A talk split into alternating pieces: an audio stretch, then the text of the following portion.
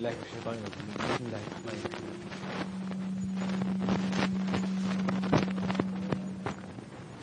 سورة النور سورة أنزلناها وفرضناها وأنزلنا فيها آيات بينات لعلكم تذكرون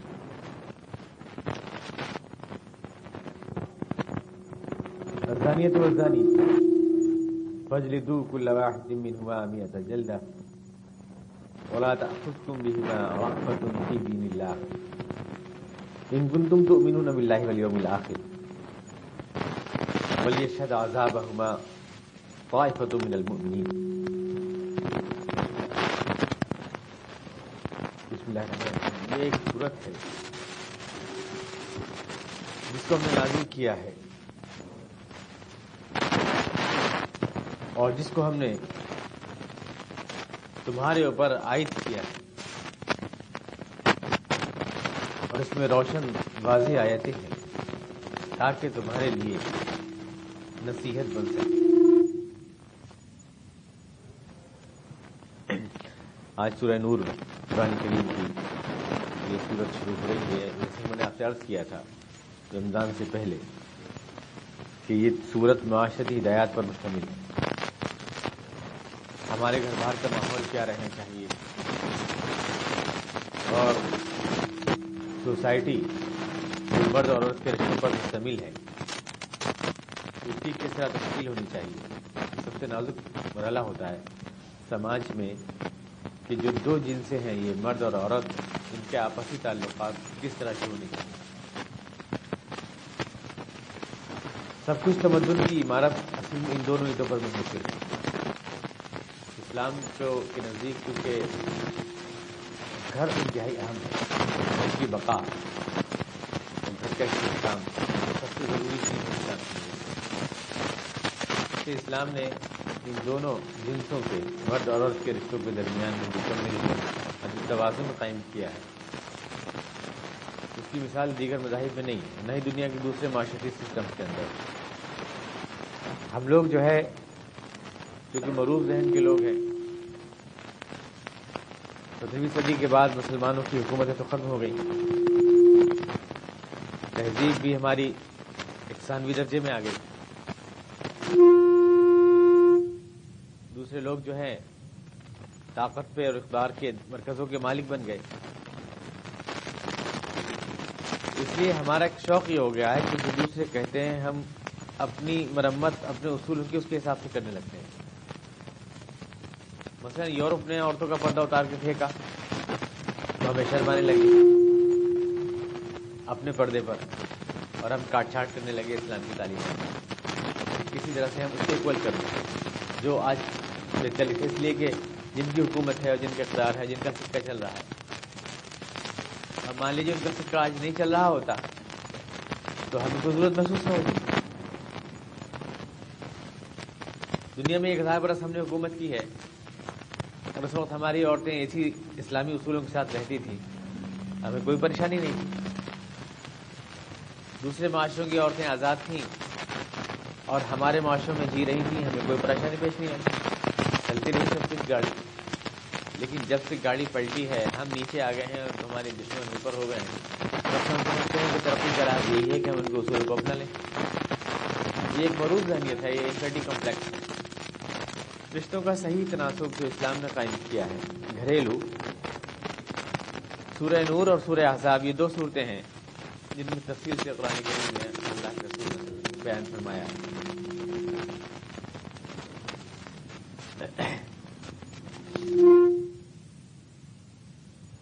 تو سورہ احزاب تو بعد میں آئے گی، سورہ نور پہلے ہے، اس لیے لوگوں کو غلط فہمی ہو گئی ہے۔ میں آپ کو بتاؤں، یہاں اس لیے میں چاہتا ہوں کہ اس درس میں علماء کرام ہونے چاہیے تاکہ وہ سمجھ سکیں کہ اس بات کو میں کس لیے کہہ رہا ہوں۔ ساری گڑبڑ اس لیے ہوتی ہے کہ لوگ سورہ احزاب کو پہلے سمجھ لیتے ہیں، سورہ نور کو بعد میں سمجھتے ہیں۔ نازل ہوئی ہے۔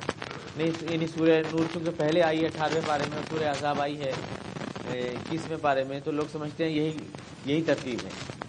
یعنی احکام کی جو ترتیب دی گئی ہے وہ سورہ نور میں جو احکامات ہیں پردے کے، وہ پہلے ہیں اور بعد میں عذاب میں آنے کی تفصیل ہوئی ہے۔ عام طور سے لوگوں کا یہی ذہن ہے اور اسی طرح اس لیے آیتوں کو سمجھنے میں الجھن پیدا ہوتی ہے کہ اس میں جو حکامات دیے گئے ہیں تھوڑا لائٹ ہیں وہ۔ سورہ نور میں۔ عذاب میں تھوڑا سخت پردے کے سلسلے میں جو احکامات ہیں۔ تو اس کو اس طرح سمجھا جاتا ہے۔ ہمارے علماء کرام کے ذہن میں بھی یہی ہے، جب بھی بات ہوتی ہے تو کہتے ہیں یہ جو کچھ بھی احکامات ہیں، تھوڑا سا کنسنٹریٹ کر کے سننا پڑے گا آپ کو، کیونکہ آپ، کیونکہ علماء کے لیے جانی پہچانی چیزیں ہیں، مگر آپ کو تھوڑا دماغ لگانا پڑے گا۔ کہ اس میں جو احکامات پردے کے بارے میں دی گئے ہیں، تھوڑے لائٹ ہیں وہ۔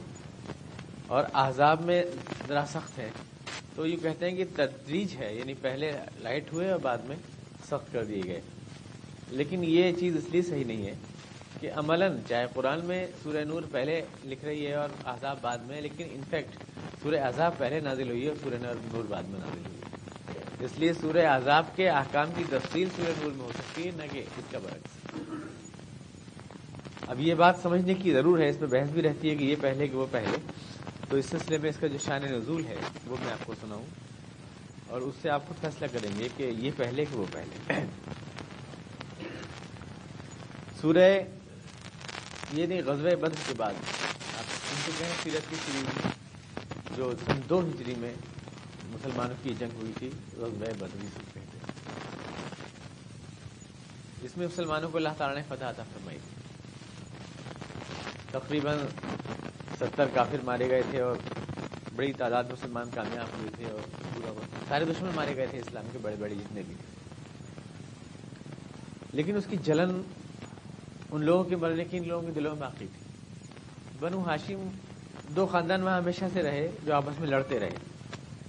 ایک تو حضور کا خاندان تھا یہ، ایک وہ خاندان جس کو آپ یزید کا خاندان کہتے ہیں، بنی امیہ کا خاندان۔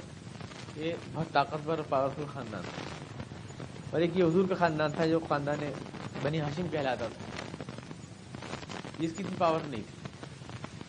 مالی اور مادی اعتبار سے اس خاندان کی بہت زیادہ پاور تھی، ابو سفیان کا خاندان۔ اور اسی سے جھگڑا رہتا تھا، بنو ہاشم کا یعنی۔ اور انہوں نے اس پس منظر میں لیا سارے جھگڑے کو کہ یہ بنو ہاشم کی جنگ ہے، بنو امیہ کے خلاف۔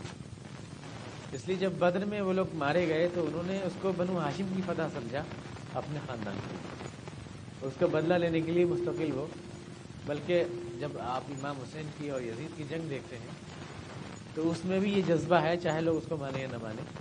کہ ان لوگوں نے بعد میں یوں کہا کہ ہم نے آج بدر کا بدلہ لیا۔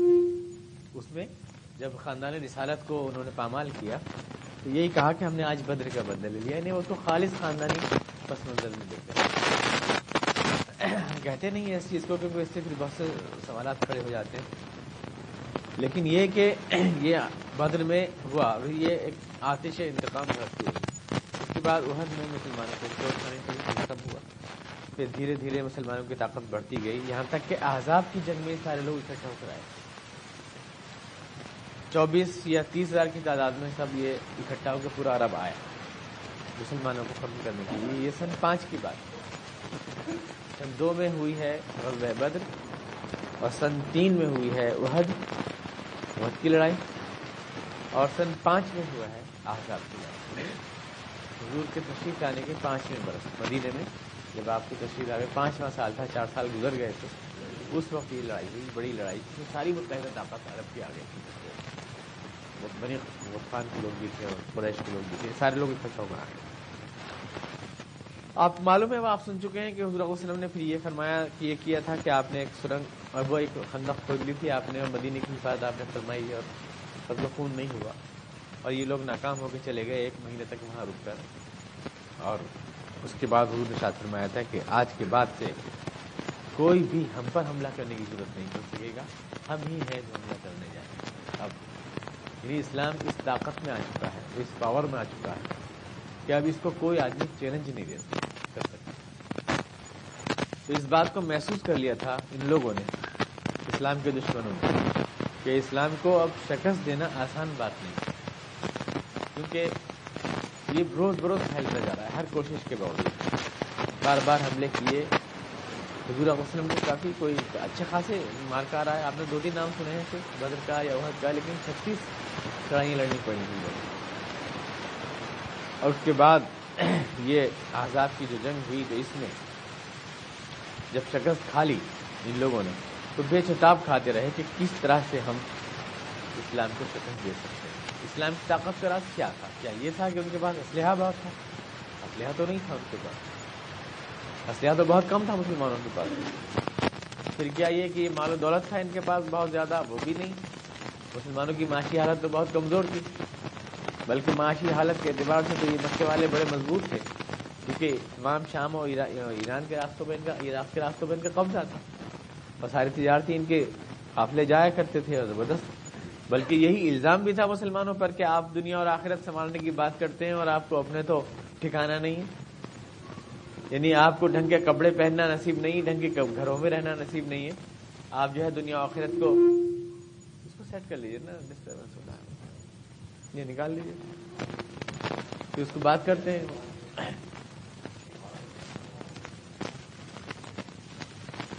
تو یہی الزام تھا۔ کہ ظاہر ہے کہ نہ تو اسلحہ مسلمان پر زیادہ تھا، نہ مال و دولت زیادہ تھا، نہ افرادی طاقت زیادہ تھی۔ یعنی کوئی تعداد بھی مسلمانوں کی بہت زیادہ نہیں تھی۔ اب جب یہ آزاد میں لڑائی ہوئی ہے، تو تین ہزار مسلمان تھے بیس سال کے قریب وہ تھے، نہیں، کوئی تعدادی تناسب بھی زیادہ نہیں تھا۔ تمام پورے جزیرہ نما عرب میں اسلام کے دشمنی پھیلے پڑے تھے، لیکن اتنا محسوس کر رہے تھے لوگ کہ اسلام کے قدم رک نہیں رہے۔ ہر مرحلے میں اور آگے ہی بڑھتے جا رہے ہیں۔ حضور وسلم آپ کے صحابہ کے نام اور ہر الٹ پھیر میں ان کو ہی فائدہ ہوتا ہے، جو بھی ہوتا ہے، ان کے پیروں کو کیسے روکا جائے؟ یعنی اسلام کے پیروں کو کیسے روکا جائے، یہ سازشیں ہر وقت رہتی منافقین جو مدینے میں اسلام سے جلتے تھے، عبداللہ ابن ابئی کی ضروریت جو یہ سمجھتا تھا کہ حضور نے ان کا قبضہ کر لیا، ورنہ تو میرے ہاتھ میں تھی شہن چاہیے ادھر وہ مکے والے یہ سمجھتے تھے۔ تو یہ سب پیچتاب میں رہتے تھے کہ اسلام کو کیسے، جیسے آج کل آپ دیکھتے ہیں نا کہ یہ ان میں سیاسی پارٹیوں میں رہتی ہے کہ کس طرح سے بدنام کریں دوسرے کو، کیسے جو ہے اس کے ووٹ کم کریں۔ تو نکالتے ہیں ایک دوسرے کے، انہوں نے بفورس نکالا تو تہلکا نکال لیا ان لوگوں نے۔ مطلب یعنی کسی طرح سے ان کو ڈیمیج کرنے کے لیے سوچتے رہتے ہیں کہ کچھ بھی کریں۔ تو اسلام کو ڈیمیج کرنے کے لیے کیا کیا جائے، یہ پلان تھا۔ ظاہر ہے، افراد کا مقابلہ کر کے جیت نہیں سکتے تھے، حملہ کر کے جیت نہیں سکے۔ اور سب کچھ بھی انہوں نے آپس میں جو نبند اور جو جو معاہدات کیے، اس سے بھی پیر حضور کے روک نہیں سکے۔ تو کیا کریں؟ یہ سمجھ میں نہیں آ رہا تھا۔ تو اسکیم یہ بنائی گئی کہ ان کے اوپر ایک مورل اٹیک کیا جائے۔ مسلمانوں کو اصل چیز یہ ہے کہ دنیا میں ساری سب جگہ چرچا یہ ہے کہ یہ لوگ اخلاقی اعتبار سے ان میں کوئی دھبا نہیں۔ بس دشمن کو یہ چیز کھا جاتی ہے نا کہ میں الزام نہیں لگا سکتا کوئی ان کے اوپر۔ یہ یہ جو جلن ہوتی ہے نا، کہ ان پہ کوئی الزام لگانے کو راستہ ہی نہیں ملتا۔ تو کیا کریں؟ ان پہ الزام کیسے لگایا جائے جب نہیں ملتا سچا الزام تو پھر جھوٹ بنائے جاتے ہیں۔ یہ ہوتا ہے، طریقہ یہی ہے۔ پیر کسی طرح نہیں رک رہے تو پھر جھوٹ بنائے جاتے ہیں۔ جیسے ہمیں خود تجربہ ہے کہ ہمیں کوئی الزام نہیں ملتا ہمارے مخالفوں کو، تو سوچتے ہیں جھوٹ ہی بناؤ کچھ۔ سچا تو کوئی ملتا نہیں، نہ کوئی اخلاقی ملتا ہے، نہ کسی طرح کا ملتا ہے۔ تو کیا جھوٹ الزام بنائے؟ یہ تھا۔ تو عذاب کی لڑائی کے موقع پر اس، پہلے اس اختیار کا تجربہ کیا گیا، اسلام کے خلاف، کہ مسلمانوں کی آئلی اور نجی زندگی کو بدنام کیا جائے، حضور کی زندگی کو بدنام کیا جائے، حضور پر اٹیک کیے جائے اخلاقی الزامات لگائے جائیں، آپ کو اور کوئی الزام نہیں لگا سکتے ہم کسی طرح سے ان کے پیروں کو روک نہیں سکتے۔ تو کس طرح سے ان کو بدنام کرنے کے لیے کوئی ہم کوئی غمن کا، کوئی اخلاقی یعنی جیسے تہل کے والوں نے لگایا، یا توپوں میں کمیشن کھانے کا لگایا ایسا کوئی الزام لگے تاکہ ان کا اخلاقی دباؤ ختم ہو جائے لوگوں پر، جو اصل طاقت ہے، جس سے لوگ متاثر ہوتے ہیں، وہ ختم ہو جائے، ایسا کوئی الزام ان پہ لگایا جائے۔ چنانچہ غزوات کی تقسیم میں جو مال و دولت، غنیمت تقسیم ہوا، اس میں حضور پہ الزام لگایا۔ ومین میل میں جو کفی صدقات کہیں عرتو منہا رضو وہ علم یوتا منہا ہم اس خاتون کہ جتنا بھی پیسہ ہے اپنے اپنوں کو بانٹتے ہیں، یہ سب پیسہ کمانے کا دھندا ہے۔ آپ کے اوپر صدقات کے بارے میں الزام لگایا جاتا ہے۔ چنانچہ اسلام نے تعلیم دی کہ کوئی بھی ہاشمی یا حضور کے خاندان کے کوئی بھی آدمی قیامت تک کوئی زکات صدقہ وصول نہیں کرے گا۔ مطلب یہ کہ اس راستے کو بند کرنے کے لیے کہ کوئی الزام۔ اور یہی مطلب ہے جو حضور نے شاد فرمایا کہ ہمارے لیے یہ مال جو ہے دھبا ہے۔ اس لیے یہ نہیں کہ حضور کوئی اپنی خاندان کی اونچائی کا بیان کر رہے ہیں۔ بلکہ اس لیے کہ اس حیثیت سے کہ آپ اسلام کی دعوت کے علم بردار ہیں، ایسا کوئی بھی الزام آپ کے اوپر دھبا ہے تو آپ نے اس راستے کو بندی کر دیا۔ عذاب کے موقع پر دوسرا الزام حضور وسلم کے اوپر لگایا گیا۔ حضور کی دو بیویاں جو خاندان میں سے تھیں اور جن سے آپ کو تعلق بھی تھا، جناب عائشہ صدیقہ رضی اللہ عنہ، جو ابکر صدیق رضی اللہ عنہ کی صاحبزادی تھی جناب زینب بنت جوش جو حضور کی خوبیزاد بہن مطلب جناب یعنی مہمہ کی جو بیٹی کی آپ کی عذاب کے موقع پر جناب زینب کو اوپر حملہ کیا گیا جناب زینب کی اخلاقی یعنی اخلاقی حملہ ان کے اوپر کیا گیا حضور کو ذہنی طور سے پریشان کرنے کے لیے اور ڈسٹرب کرنے کے لیے. چنانچہ اس موقع پر سورہ عذاب نازل ہوئی. اور اس کے فوراً بعد جناب عائشہ صدیقہ کے اوپر حملہ کیا گیا. اخلاقی اعتبار سے. جس کے اوپر سورہ نور نازل ہوئی ہے اس کا فرق نہیں جناب زین عنہ کا واقعہ یہ ہے آپ کی خوبیزاد بہن آپ نے جناب زید سے ان کی شادی کر دی آپ کو یہ معلوم ہے جانتے ہیں ہم لوگ زید ایک غلام تھے جو جناب آپ کی بیوی جناب خدیجہ کے ساتھ آئے تھے اور آپ نے انہیں گفٹ کر دیا تھا حضور وسلم کو غلام تھے وہ عرب میں غلاموں کی کوئی حیثیت نہیں تھی۔ حضور کے خاندان کی بہت بڑی حیثیت تھی نصبی تو حضور اکبر وسلم نے ان کو اپنا بیٹا مان لیا تھا، جناب زید کو۔ اعلان بھی فرما دیا تھا کہ یہ میرے بیٹے ہیں، میرے بیٹے جیسے ہیں، میں ان کی وراثت میں شریک ہوں، یہ میری وراثت میں شریک ہوں یہ اعلان آپ نے فرما دیا تھا۔ چنانچہ وہ اپنے چچا اور اپنے باپ تک کو چھوڑ کر آپ جانتے ہیں، وہ حضور کے ساتھی رہے۔ غلام تھے لیکن پھر بھی ان کو غلام کی حیثیت تھی، آزاد نہیں ہوئے تھے۔ آپ نے یہ تاثر مٹانے کے لیے کہ اسلام میں غلام اور آقا کا کوئی امتیاز نہیں ہے۔ اس لیے سب سے نچلا درجہ جس کا ہو سکتا تھا سوسائٹی میں یعنی غلام کا۔ سب سے اونچے خاندان کی عورت یعنی خاندان قریش کی عورت یعنی آپ کی خطگی خوش آپ نے ان سے نکاح کرایا جناب حالانکہ ان کے بھائی جناب عبداللہ ابن جو بہت خلاف اس بات کہ کوئی مخمل میں ٹاٹ کا پیوند ہے، یہ شادی کامیاب نہیں ہو سکتی اور نہیں ہونی چاہیے۔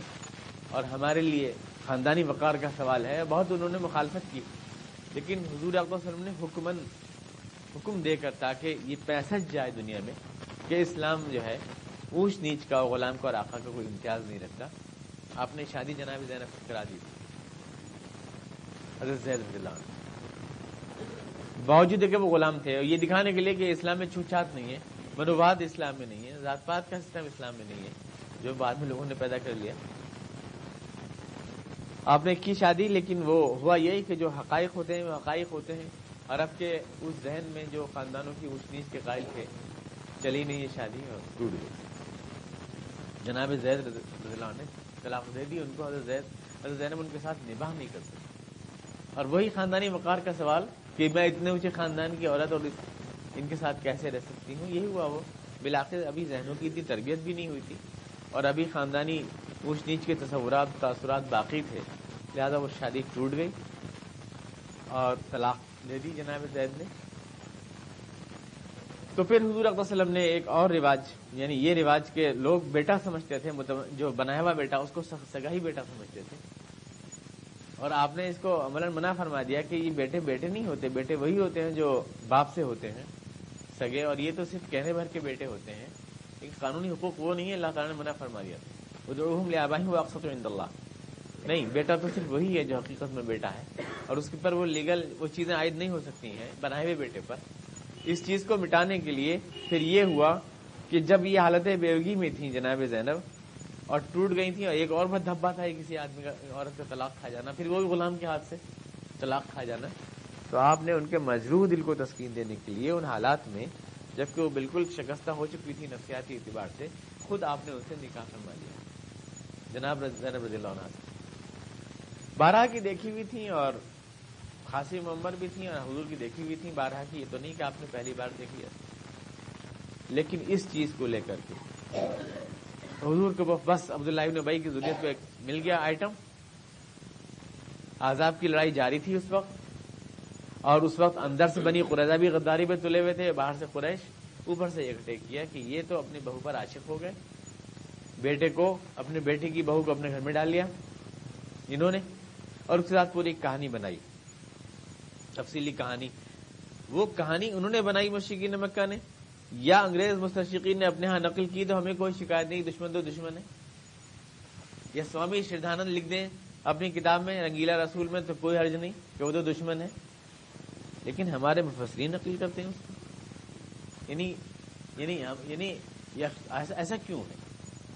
کہ وہ نقل ہوتی چلی آئی، کہ وہ حضور کی نظر پڑ گئی، حضور ان پہ عاشق ہو گئے اور حضور نے جو ہے ان سے نکاح کر لیا اپنے بہو اور سب بالائے طاق رکھ دیا۔ یہ سب چلا آتا ہے۔ دشمن تو دشمن کی نگاہ سے دیکھتا ہے، لیکن ہماری تصویریں مل جائیں گی آپ کو یہ روایتیں بڑے آرام سے۔ اس لیے میں کہتا ہوں کہ کسی بھی آدمی کا یہ کہہ دینا کہ وہ پہلے پیدا ہو گیا تھا، اس کی بات قرآن حدیث نہیں ہو جاتی۔ ہمارے یہاں یہ رواج ہے۔ میں اگر کہوں گا تو وہ ماڈرن ہو جائے گی بات۔ مجھ سے سو برس پہلے کا آدمی کہہ دے گا تو وہ مقدس ہو جائے گی وہ بات۔ اس کو پھر انگلی رکھنا جو حرام ہو جائے گا۔ یہ جو ذہن ہے نا، ایسا کچھ نہیں ہے۔ ایسی ایسی فاش غلطیاں کی گئی ہیں۔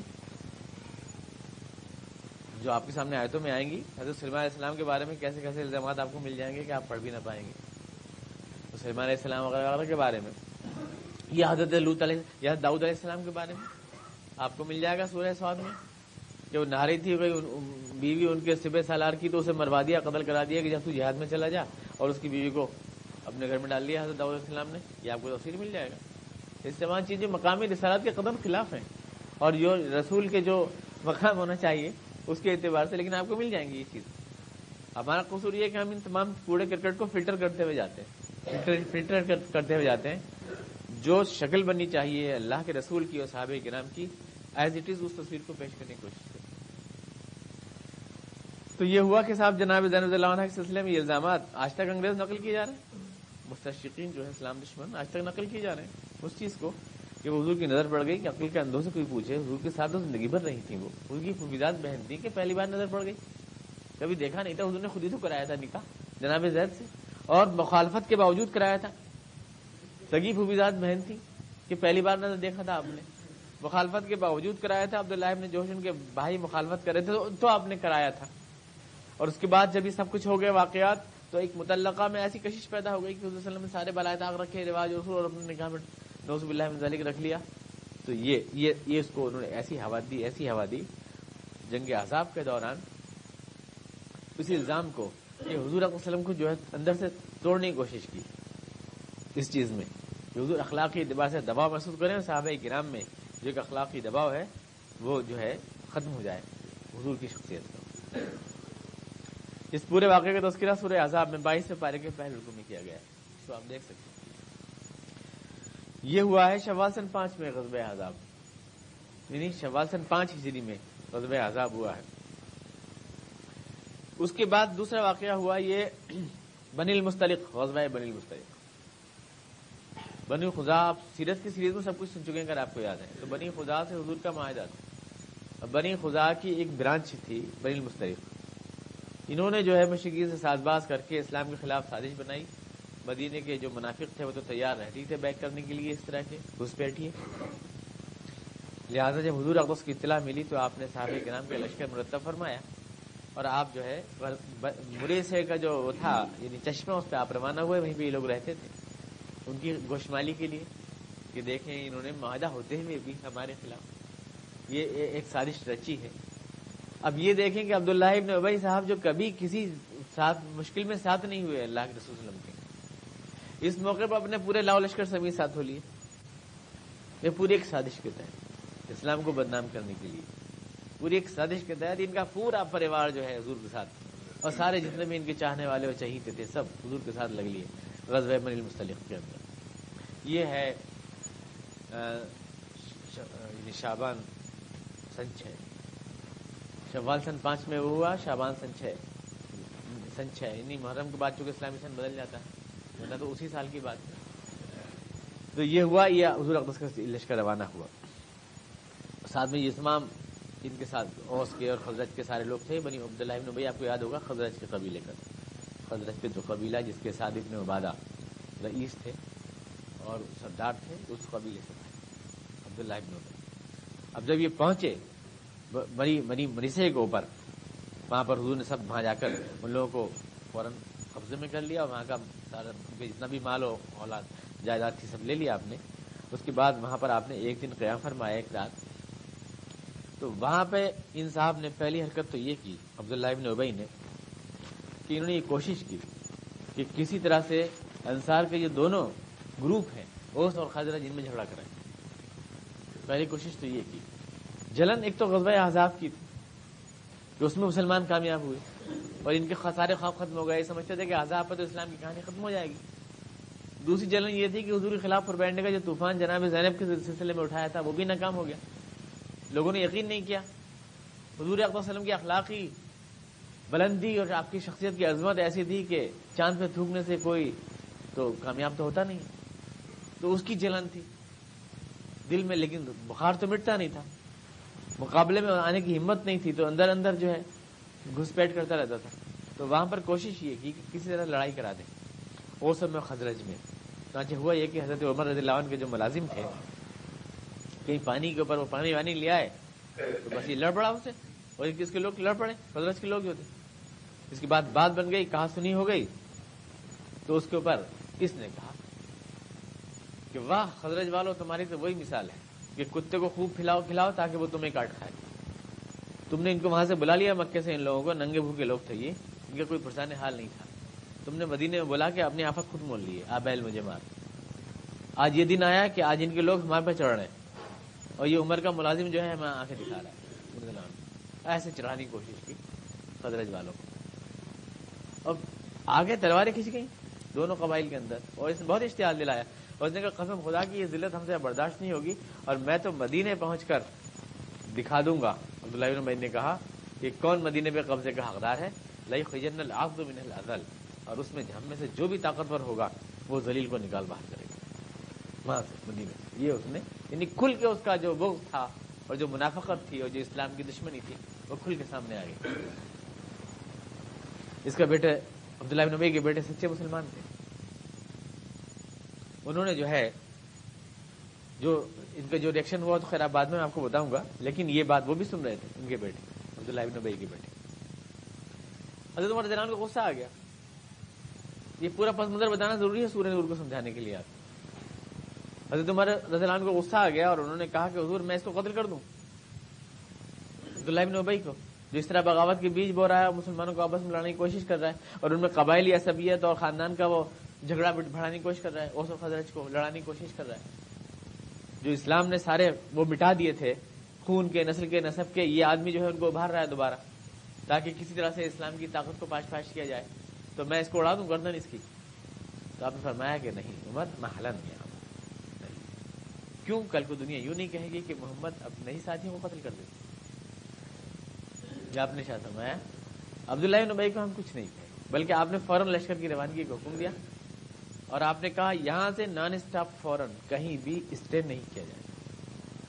کہیں بیٹھ کر بات چیت ہوتی ہے میٹنگ بنتی ہے، پھر سازشیں ہوتی ہیں۔ رات ہی میں آپ نے کچھ کا حکم دیا اور آپ نے کہا فوراً روانگی۔ عرض کیا صاحب کرام نے کہ حضور آپ اپنے معمول کے برخلاف پہلے ہی چل دیے اور کہیں ٹھہر بھی نہیں رہے۔ آپ نے کہا نہیں، تم نے دیکھا نہیں، تمہارے ساتھی نے کیا بات کی یعنی عبداللہ ابن ابئی نے۔ اور کس طرح سے وہ ہمارے درمیان انتشار پیدا کرنے کی کوشش کر رہے ہیں اس لیے ٹھہرنے کا آپ نے حکم نہیں دیا۔ دوپہر تک مسلسل چلتے رہے۔ اگلے دن دوپہر تک حضور وسلم صاحب کے اگلے دن دوپہر کو جا کے آپ نے پڑاؤ کیا۔ تھکے آ رہے تھے لوگ کافی، پہلے چلے تھے، اس کے بعد رات کو شام کو پھر آپ نے کچھ کی تیاری کی۔ اس سفر میں جناب عائشہ دیکھا دینا آپ کے ساتھ حضور کے۔ اور بہت چھوٹی عمر کی ہلکی پھلکی تھی بہت زیادہ۔ میرے خیال سے چودہ سال کی عمر رہی ہوگی، اس لیے کہ جب یہ رخصت ہو کے آئی ہیں۔ اسی پانچواں سال ہے یہ۔ نو سال کی تھیں غالباً، تو یہ کم عمر بہت رہی ہوں گی۔ اب بہت ہلکی پھلکی تھی اب اس کے بعد کی پوری کہانی جناب عائشہ دیکھا جنانا خود بیان فرماتی ہے کہ کیا ہوا۔ جس کے اوپر یہ پوری ایک پربینڈ کا طوفان کھڑا کیا گیا۔ حضور کے خلاف جناب عائشہ دیگر کے خلاف۔ فرماتی ہیں کہ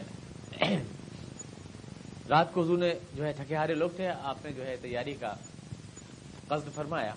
صحابی کرام کو کچھ کا حکم دے دیا آپ نے۔ عبداللہ نبئی تو اپنی سازشوں میں تھا ہی۔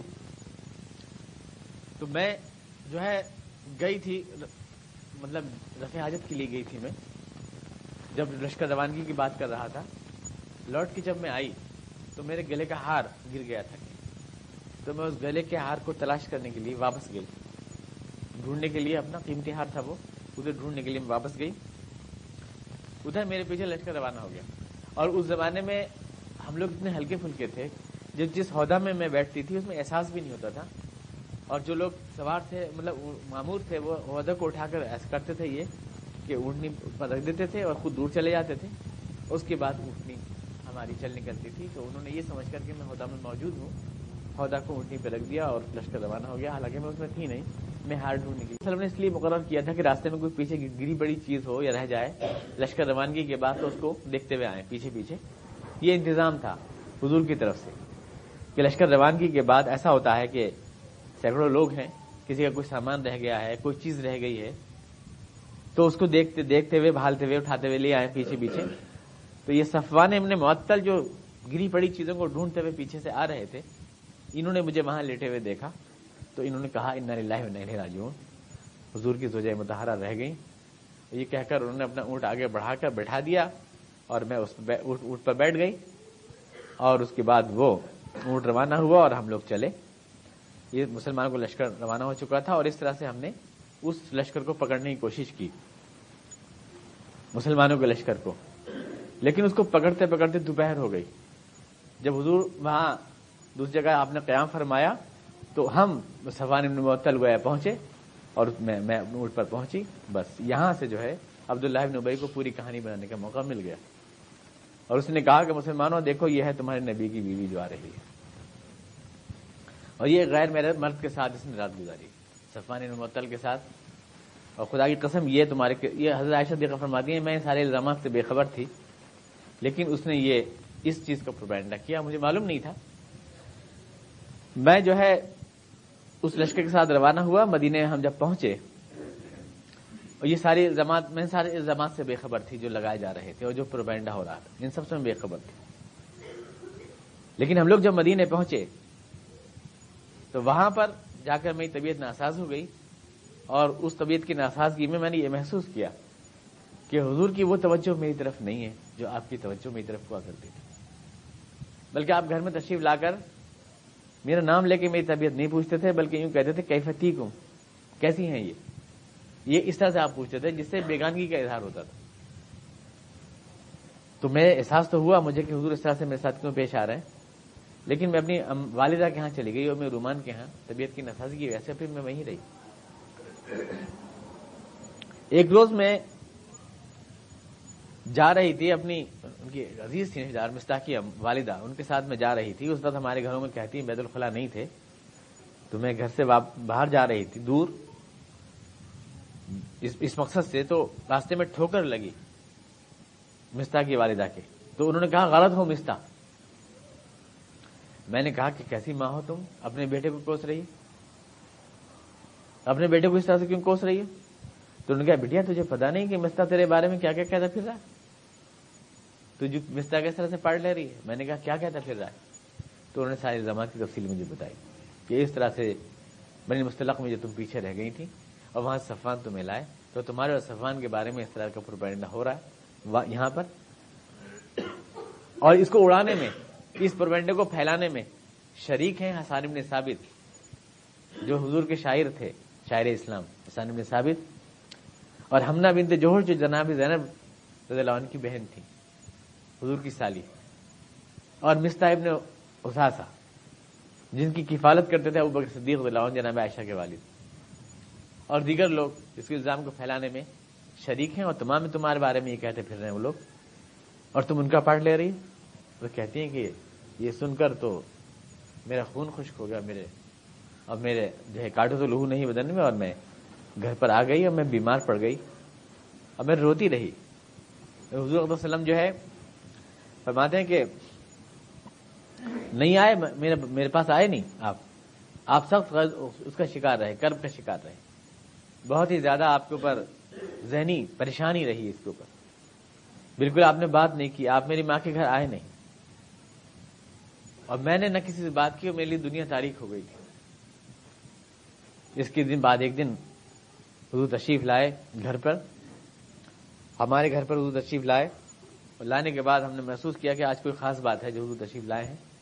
میری ماں جناب ام رومان اور میرے والد جناب بکر صدیق آم کے پانچ بیٹھ گئے میرے۔ اور میری حالت یہ تھی کہ میں نے تو مہینے بھر سے کسی سے بات نہیں کی تھی۔ حضور آ کر بیٹھ گئے ہمارے سرانے۔ حضور نے فرمایا کہ عائشہ، اگر تم سے کوئی غلطی ہوئی ہے تو تم اللہ سے پناہ مانگو، اللہ سے مفرت طلب کرو، کیونکہ اللہ ہر گناہ کو معاف کر دیتا ہے۔ اور گناہ کے بعد آدمی پاک ہو جاتا ہے۔ لیکن اگر تم سے کوئی غلطی نہیں ہوئی ہے، تو مجھے امید ہے کہ اللہ تعالیٰ خود تمہاری برات فرمائے گا۔ لیکن کوئی غلطی ہوئی ہے، تو تو بتاؤ تم۔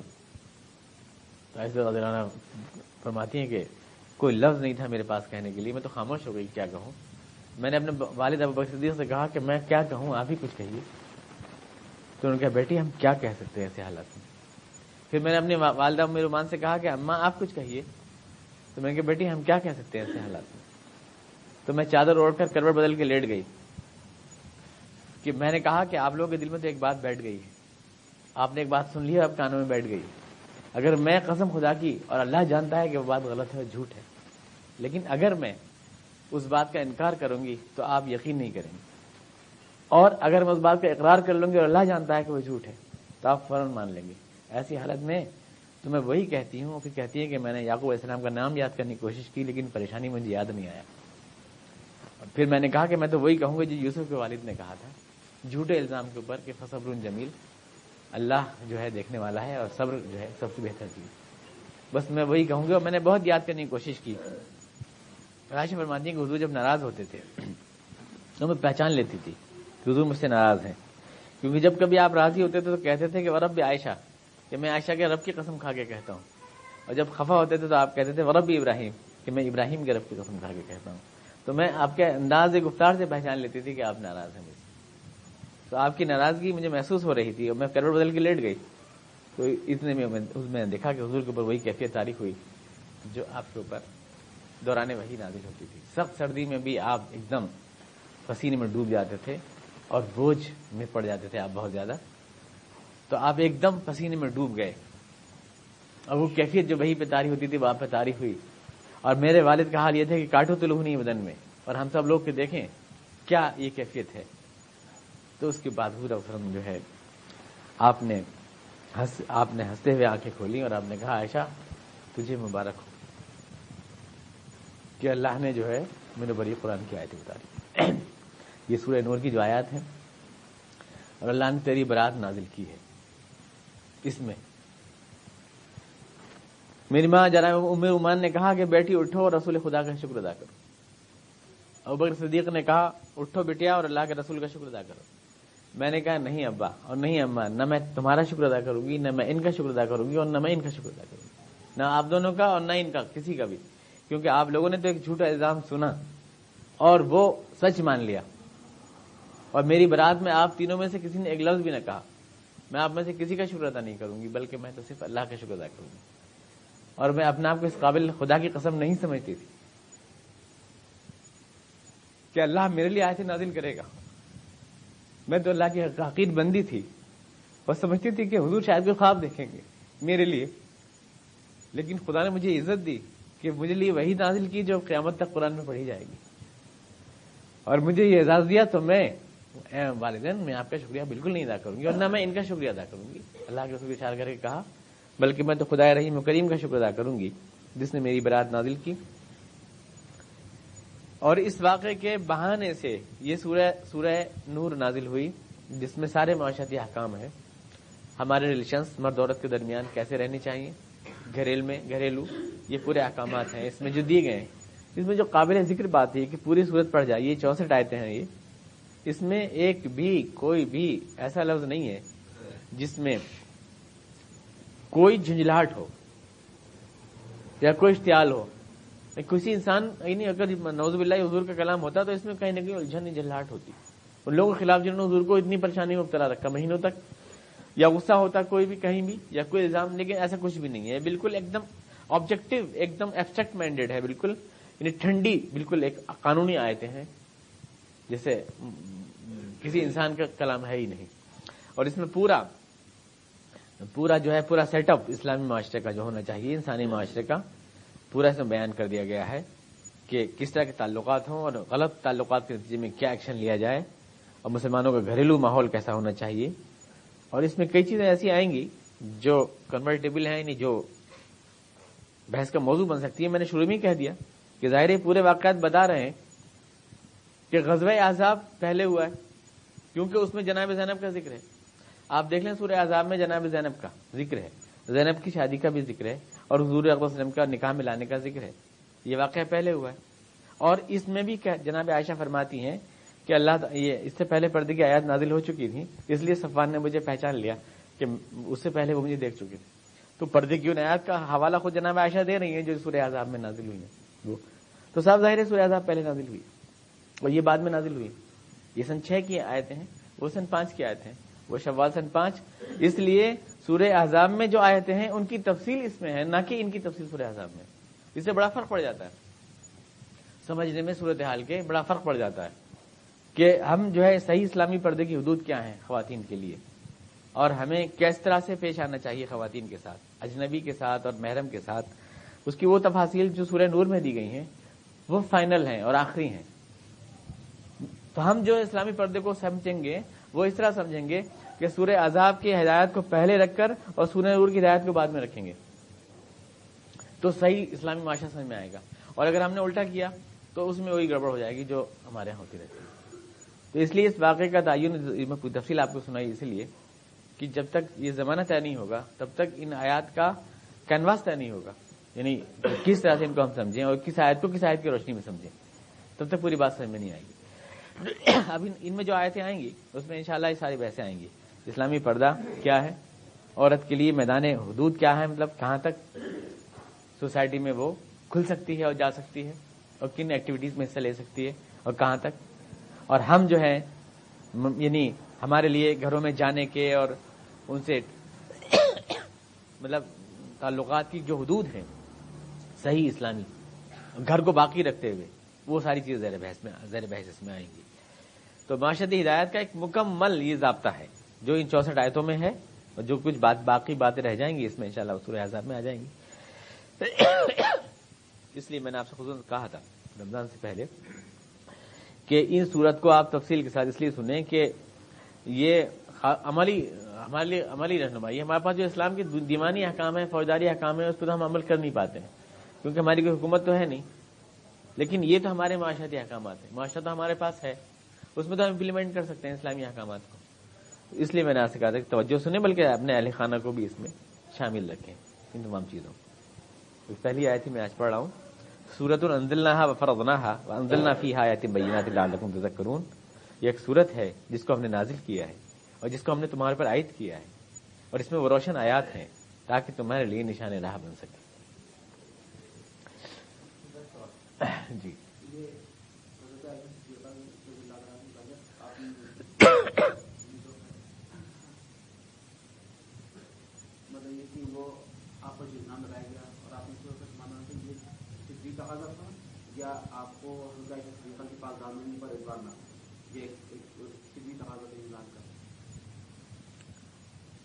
مطلب انسان ظاہر بات ہے، جب کوئی الزام سنتا ہے تو آدمی کبھی تو خاطر تو ہوتا ہے۔